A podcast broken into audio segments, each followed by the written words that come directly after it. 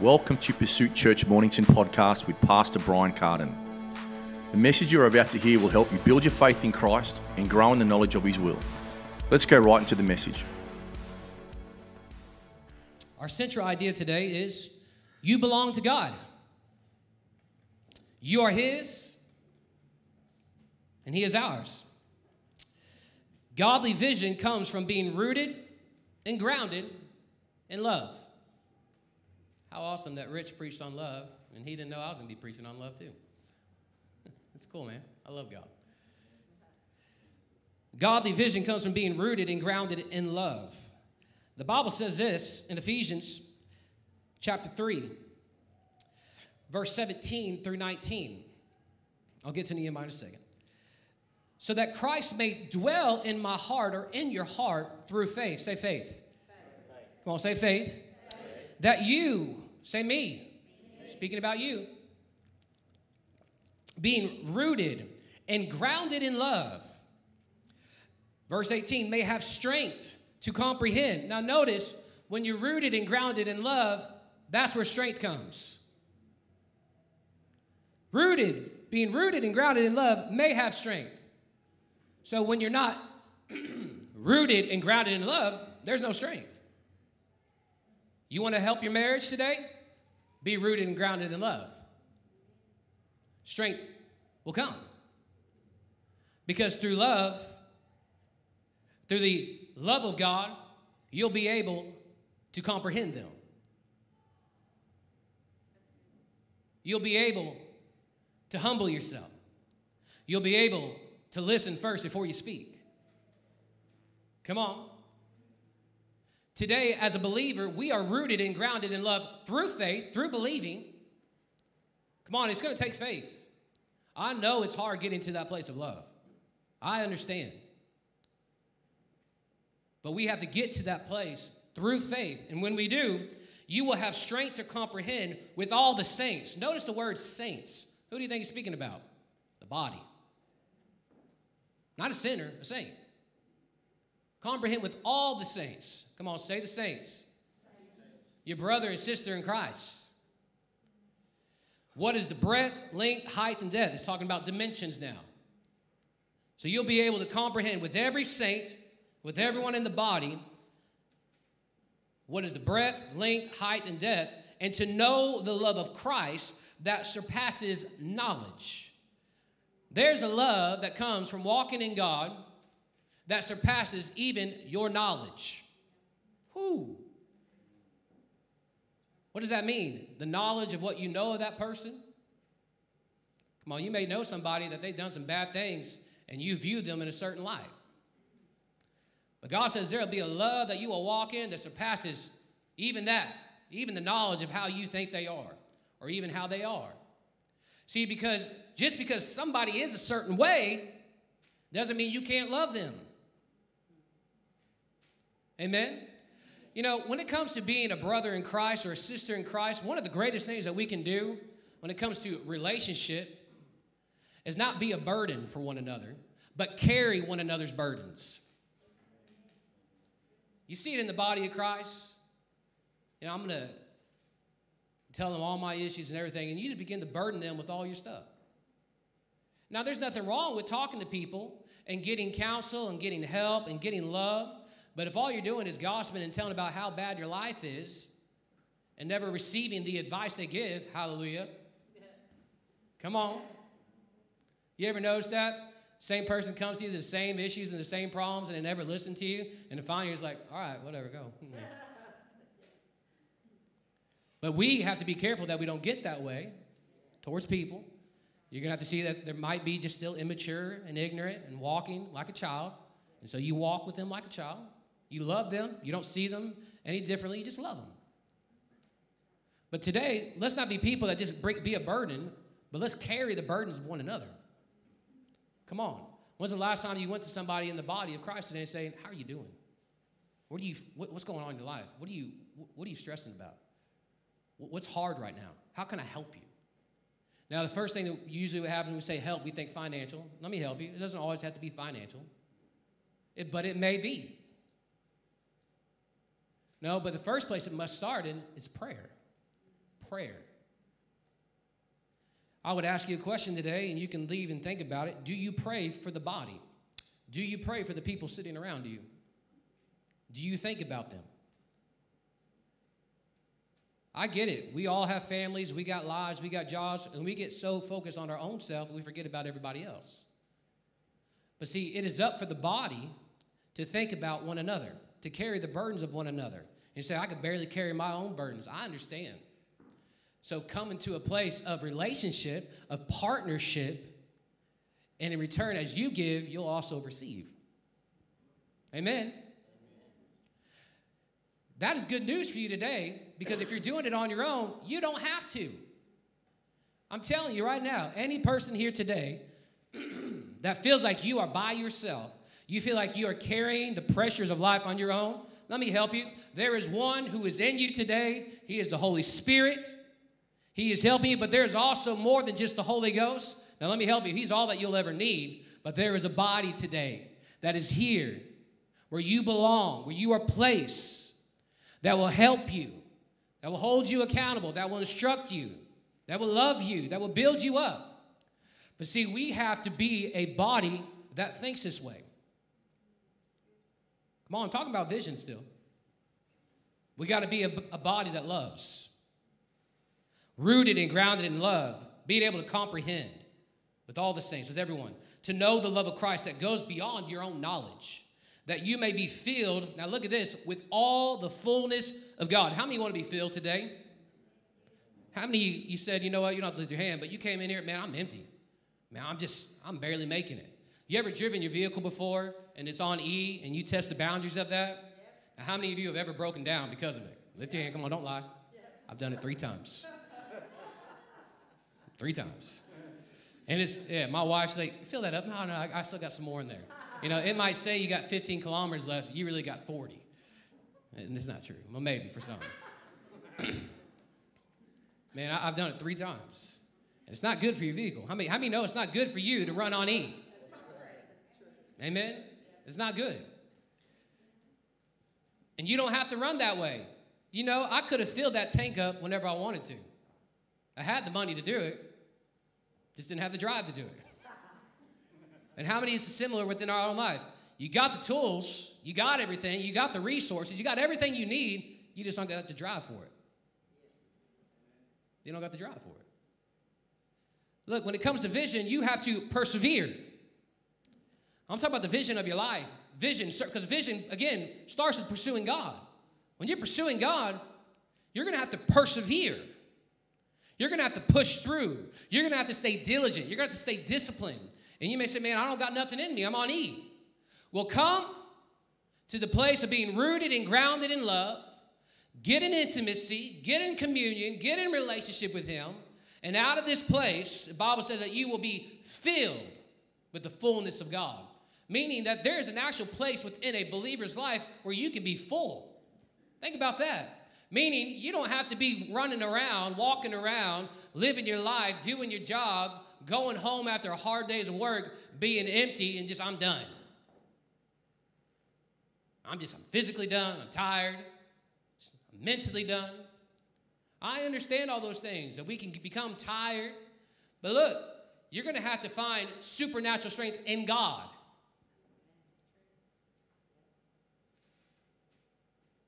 Now, don't preach me down. Okay.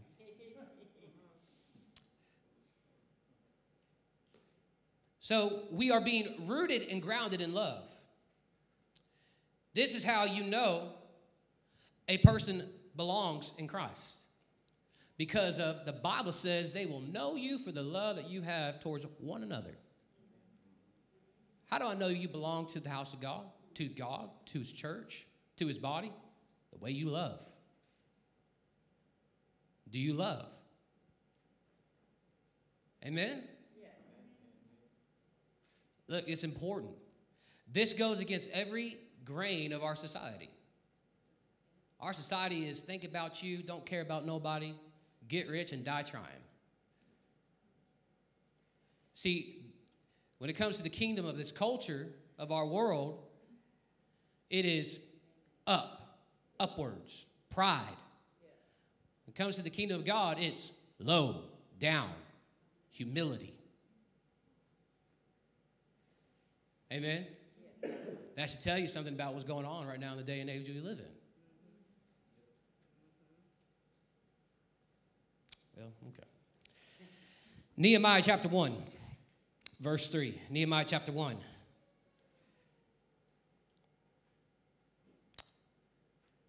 Now, we're still in chapter 1. I'm going to try to get out of it by today. That's my goal. Then we'll get into chapter 2. But like I said, we're going to stay in this for a while. I'm trying something a little differently. I'm going to try to stay in this for the next 8 to 12 weeks in the book of Nehemiah. We're going to break down every single scripture and every single, just go through it a little bit, okay? A little different. Is that all right? Now, we must understand in verse 3, we'll start there. Now, I went through the life of who Nehemiah is. I kind of gave you an overview last week.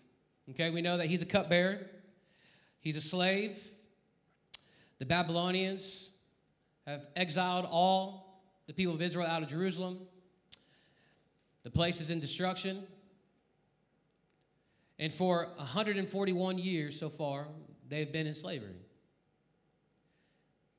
And you're going to see that Nehemiah, in 52 days, builds the walls. 52 days.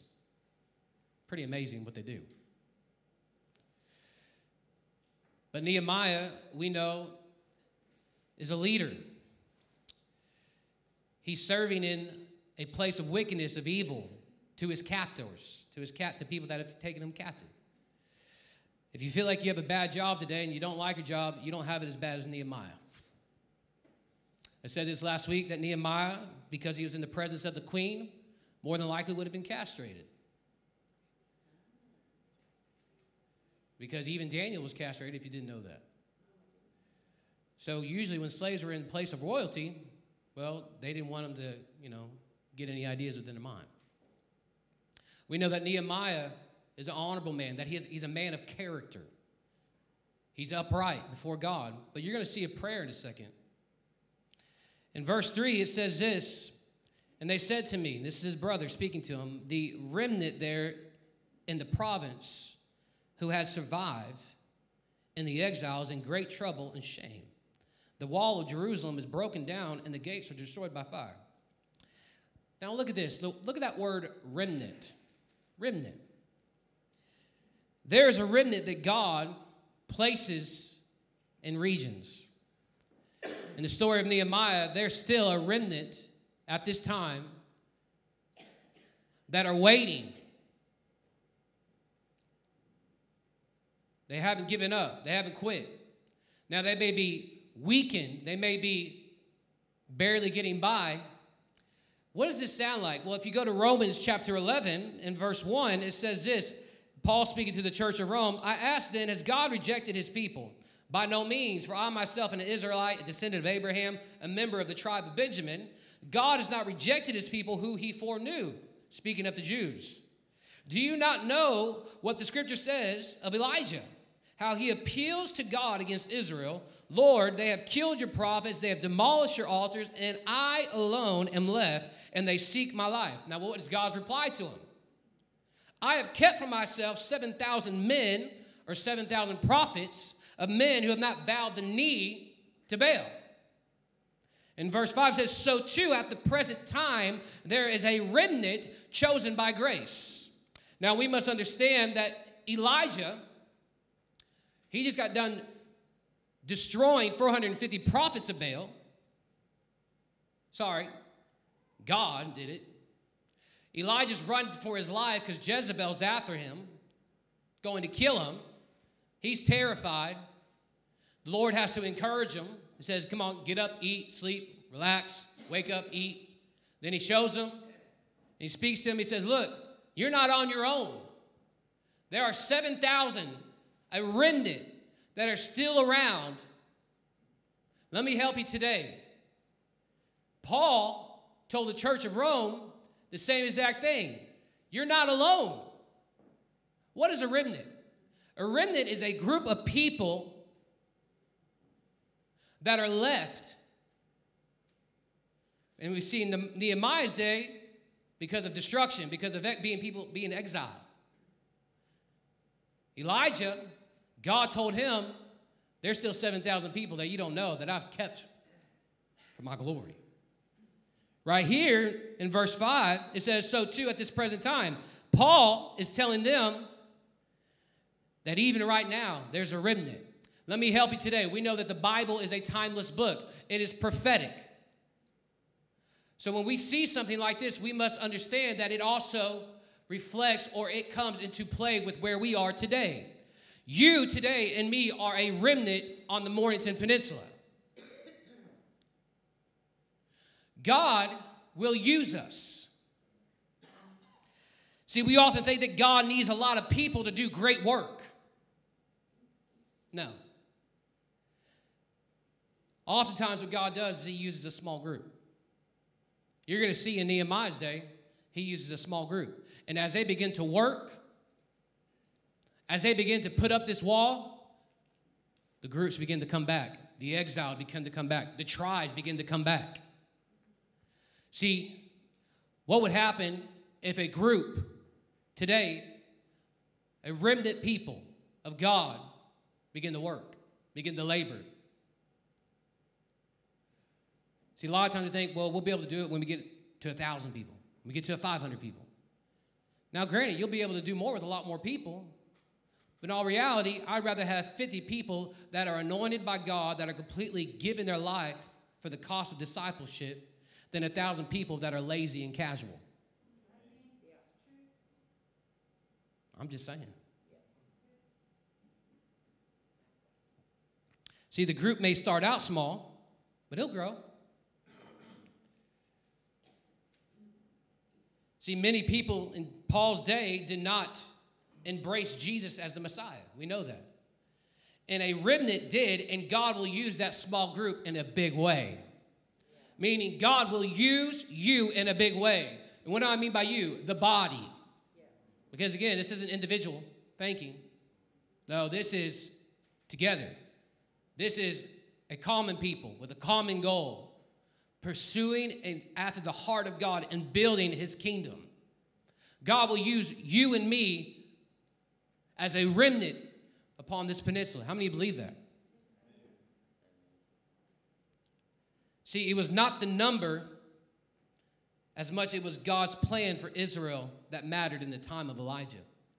God always has a plan and God always has a purpose. And we cannot misunderstand that God is sovereign in who He is. God even predestined you and chose you before the foundations of the earth. How many believe that today? Now, it took you to choose Him as well. You chose Him, but He first chose you. God put you and placed you right where you are today. You say, No, my decisions did. Everything that I did did that. Let me help you today. There are two different things when it comes to the will of God there's a permissible will of God, and there's the will of God. Now, God will permit you to get out of His will because He can't force you to do anything. But God will always get the glory. God will always get the glory when you come back to Him and you repent of your wrongdoing. See, some of you today are not walking in the perfect will of God. You're in a place of permissiveness from God, but it's not His perfect will. And you need to get back to that place where God has placed you and called you. And as you do so, He'll get the glory.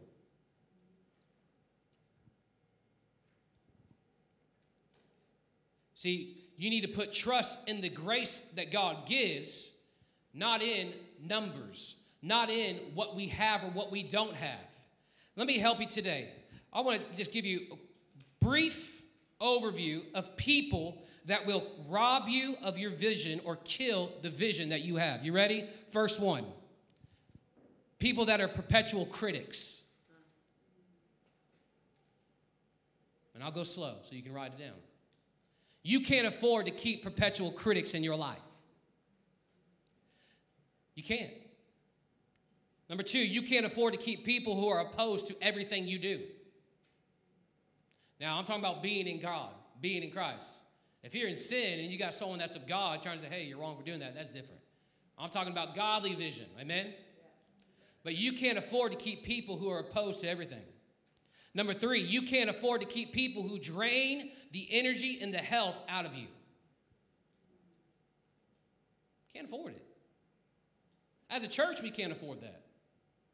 Do you think I'm worried about what every person has to say when it comes to the things we do? No. I'm not. Because I'm not doing it for man, I'm doing it for God.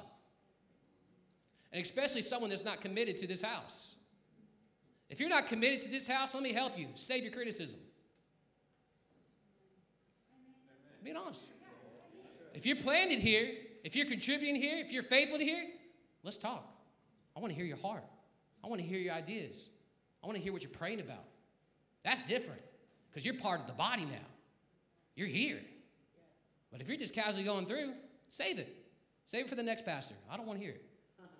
That's bold to say. I'm being honest though. Because you're not here. Amen. Really strong preaching, I know. But it's the truth.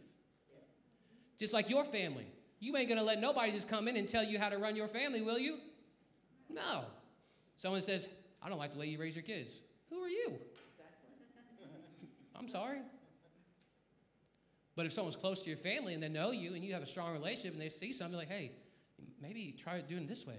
And you can listen to them because you know they love you. You know that they actually care about you and they're not just trying to correct you just for the reason of correcting. They actually care about your heart and they want to see you grow. Amen? So don't take what I just now said that, oh, Jacob don't care about anything that we say. No, that's not what I said. No, I care about what you have to say if you're connected and part of what we're doing. For sure. That's why we don't have a suggestion box on the outside. We don't need a suggestion box. Churches used to have those things. I'm being honest, they really did. You get random people just throwing suggestions in there, and they're not even part of the church.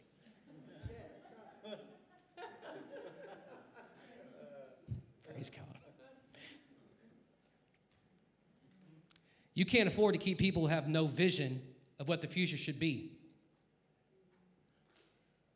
Only a vision for what the future shouldn't be. Come on, you got people like that tell you, like, oh, that's not going to work. Oh, yeah. Let me tell you today, don't even have those people around you. You can love them from afar, but don't let them speak into your life. You can't afford to keep people who put their own preferences ahead of your own principles. You can't afford to put people or to keep people who put their own preferences ahead of your own principles. I'm talking about godly principles. Last one, you can't afford to keep pe- people who always resist change. Always resist change. And I'm talking about for the church as well. Come on, I'm not just talking about your own specific vision, but I'm talking also about corporate vision. It affects both of us. It affects everything that we do, and it affects everything that you do. You can't afford people to always just resist change. Nah, it's not. We're not doing that. We're set in our ways. That church will die like that. Amen.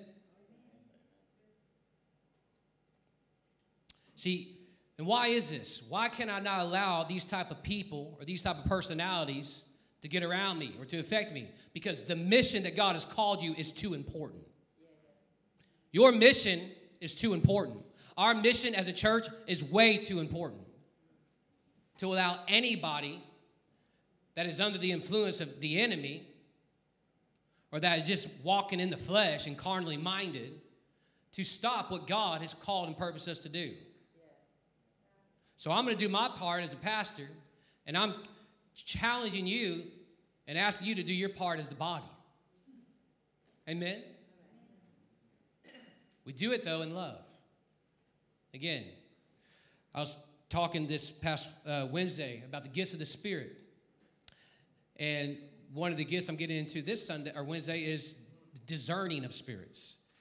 And a lot of times people take discerning of spirits as I got the gift of discernment. You'll never find that in the Bible. There's not there's no, no such thing as the gift of discernment. No, you just want to judge people.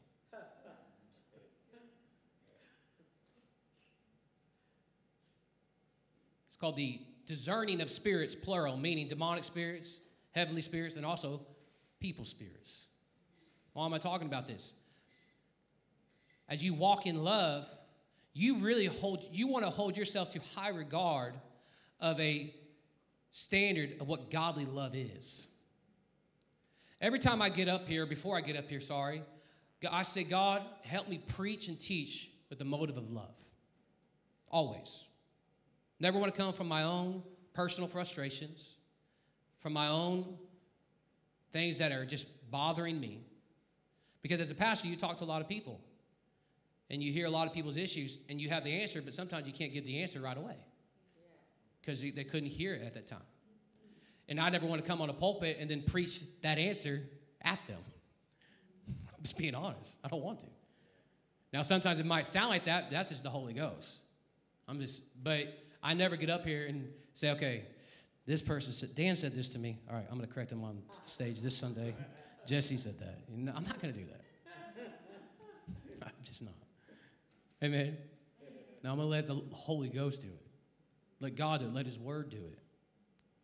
But we got to understand as a body today that we must walk in love. I'm almost done. Now, Nehemiah, look at this. There's this remnant. Let me go right here. And we are that remnant on the peninsula. Amen. Come on, say, I'm the remnant. And God's going to use us. Now, one of the greatest things about vision is you have a personal vision, but there's also a corporate vision or a vision for a body. It's okay to have vision for your job, for your family. All those things are great. God has put that in you. Amen. But you make sure you involve God in it. I would encourage you, if you haven't this week, read Proverbs 16. Today I read, or this week I read Proverbs 16 because it's I pretty much read a Proverbs a day, and this week just happens to have the 16th. It's a great Proverbs to read, especially when it comes to direction, when it comes to committing your works to God. I would encourage you just read it. And just let it encourage you, especially when it comes to your business, when it comes to raising your family, when it comes to direction of your life. That, that, that passage, or that, sorry, that chapter will really encourage you and really just shed some light on some things. But you have a personal vision, but we are also connected to a corporate vision and we are stewarding this vision that God has given us. You and me today, because we belong in Him, we are stewarding what He's given us. When I belong in a certain relationship, I steward my attitude, my actions, everything for that relationship. Right? I'm stewarding my life. I'm acting a certain way. When I work in a job, I'm stewarding my time, my effort, my energy because I'm working a job. Come on, how many of you are uh, uh, bosses today or you got employees today? I guarantee you that you get frustrated when you got employees that don't put effort in, that don't come in on time, that are late, that are always making excuses, that are taking a lot of sick days. Come on, right? Or is that the kind of employee you look for? No, of course you don't. So we must understand the same way it is in the secular world is the same way in the house of God. How many people know that you are stewarding what God has put in you? You are stewarding God's grace in your life. So this is why church people should be faithful and committed with what God has given them. Amen. It's a relationship. And it's two ways. This is why we're faithful to the house of God on Sundays. This is why we arrive early and not 30 minutes when praise and worship's almost done. Hallelujah. Come on. Because we are coming in together to worship God as a body. What would happen when we come in a place of unity and love and God begins to work? See, I'm talking about Christians that have been serving God for a while. Now, if you're new in Christ, kind of let this go by your ear for a second. Because there's some of you that have been serving God for years that are still living the same way and expecting different results. You're not going to get different results. You're going to have to change your perspective of who you are in Christ. You're going to have to begin to steward what God has given you and God has put in your life. You want to see God's glory manifest in your life? You want to see the power of God work in your life? You want to see it in demonstration? Then steward what God has given you. God is not going to give you more if you can't handle what you have now. He won't. And if you're constantly criticizing what you have and speaking against it and saying all kind of negative things, let me help you. You're already producing death over your own life and you're never going to experience the life of Christ right now. You won't. And you may have every reason, right, to do so, naturally speaking, let me help you. When it comes into Christ, when you're fixed in Him, when you're established in Him, you don't have a right anymore. Your right has been given up. You're saying, God, I choose your ways over my ways. I choose your desires over my desires. God, I choose your will over my will. Come on, this is what it means to carry on or to take hold of a vision that God has given you. The Bible says in 1 Peter 4, chapter 10, or chapter 4, verse 10 through 11, as each has received a gift, use it to serve one another. As good stewards of God's varied grace. Look at that. The gift that you have received, because every single person has a gift, has a grace upon them today. As you have received it, the Bible says, use it to what? Serve one another. I am serving you with this gift that God has given me. The Bible even says in Ephesians chapter 4 that God gives gifts to his church. Talking about the fivefold gifts apostle, prophet, evangelist, pastor, teacher. And my role and my function is to equip you for the ministry, the work of the ministry. But let me help you. You today have also a gift upon your life and a grace that God is saying, use it to serve the body, use it to serve one another. That's good news. And he says, as good stewards of God's varied grace, varied, meaning we all got different types of graces in our life. We don't all have the same grace. There's nothing wrong with that, amen? But for some reason, we think that because someone has a higher calling or a higher anointing, they got to do more and I don't got to do as much. Look, when it comes to the secular world, if you own a business, you know as a business owner, you're going to be the one doing the most work than all your employees. Can I get an amen from a business owner? Right? You're the one that's working your butt off, tired. I get it. But in the house of God, it's not the same way. Because when you got a pastor that's fully, completely burned out and tired, that can't rely on his people to do anything, that pastor will die out. You have to have a body that's functioning together and understanding the grace and the anointing that they have upon one another. I'm talking about a vision that's alive. I'm talking about a vision that affects the community. I'm talking about a vision that is moving forward and not backwards, that's not idle, that's not stagnant. Meaning that who you are and what you have upon you and how you grow and develop develop matters to this house, matters to God, matters for the region, matters for your family.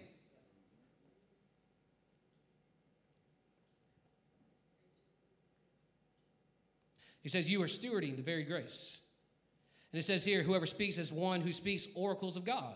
Whoever serves as one who serves by the strength that God supplies, in order that in everything God may be glorified through Jesus Christ. Look at that. When we are serving with this grace one another, look what happens. God gets the glory. This is a good place to look at and see does God get the glory within my life? Because if he doesn't get the glory, then you're probably not using that grace and gift that God's placed you with for one another. You're focusing on yourself, or you're probably not using it at all. How do you know a church is walking in the grace that God has given them? He's getting the glory. Not a person, not an organization, not a name. And let me help you today. Why do we have a place of worship? Why do we have a name? Why do we have leadership? God has placed all that in specific regions to affect that region. There's nothing wrong with the building. There's nothing wrong with the name. There's nothing wrong with having church leadership. It is healthy, it is for the body, and this is what we need within this day and age. So when it comes time to buy property, we're easily able to just give generously to it because we know that God has called us to set the tone within this region. When it says, hey, we need a million dollars, we need two, we need five million dollars to build a school, you're like, easy, let's do it. How do we do it? Let's raise the money. Because you see that there needs to be a change in the region you're in. You see, we can talk about all the problems going on, all the issues, and just talk and talk, never do anything about it. I don't want to be that type of church. How about you? I don't have all the tools and everything within me to do everything that God's called us to do. Let me tell you right now, I don't have it all. But we do. I'm to the conclusion within my life that it's not going to fall just on me, it's going to fall on us. And I'm never going to be in a role of narcissism and be in a place where I'm leading from the back and saying, Go, move, let's do it. No.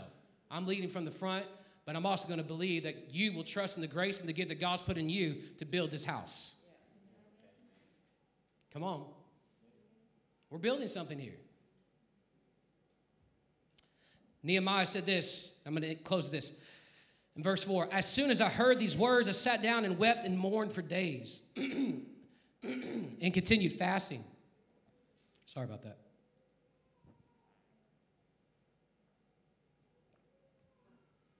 I continued. and I continued fasting and praying before the God of heaven. And I said, O Lord God of heaven, the great and awesome God who keeps covenant and steadfast love. Listen to this prayer.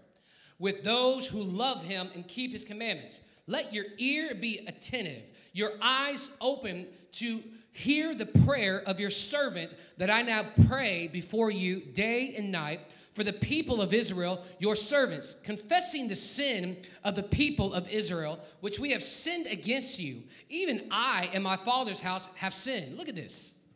He's praying now.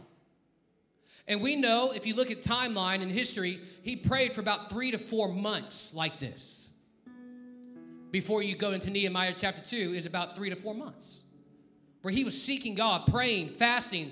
And let me help you. He started repenting of the people and what they weren't doing and what they did do. When you belong in him, you come to a place of repentance.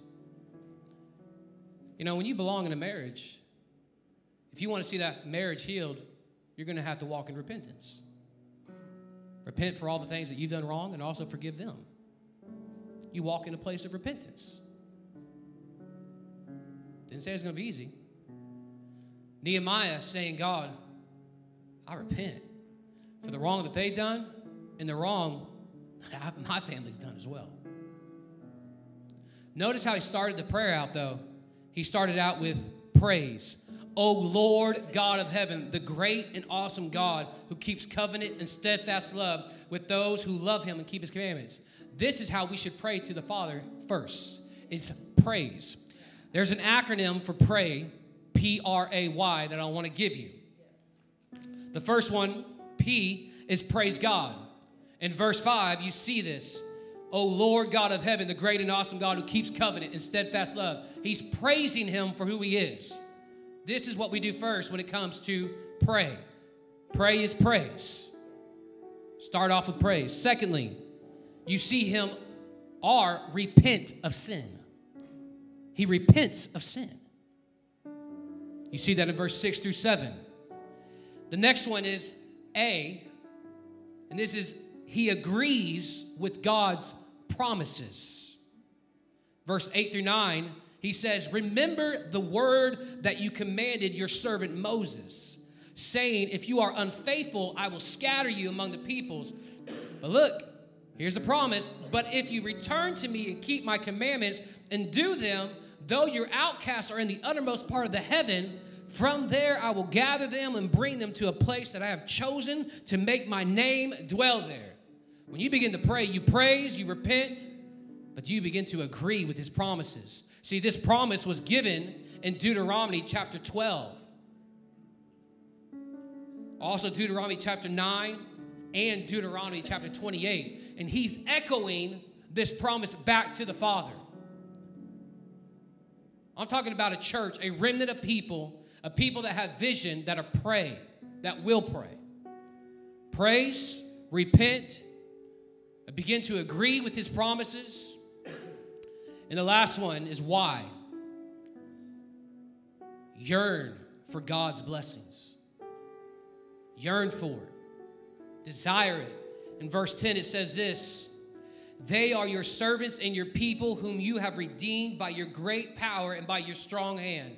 Verse 11, O Lord, let your ear be attentive to the prayer of your servant and to the prayer of your servants who delight to fear your name and give success to your servant today and grant him mercy in the sight of this man. Nehemiah praised, repented, agreed with God's promises, and he yearned for God's blessing. This is where vision starts for us. This is why we've been praying. Have you noticed, by a show of hands that have been here for a while, have you noticed that we've been praying a lot in the past 18 months? Have you noticed that? Lift your hand. There's a reason for it. God told me to do it. It wasn't just something that I just decided to do. I thought, cool. God said, y'all need to pray more. You need to be known as a house of prayer. Extended prayer, more prayer. It's preparing because we're going to go into next week what happens from this time of praying and fasting for three to four months. He's preparing. See, when you're praying, what happens is you're preparing for what's next. And if you can see spiritually right now, as we're praying as a church, we're preparing for what's next.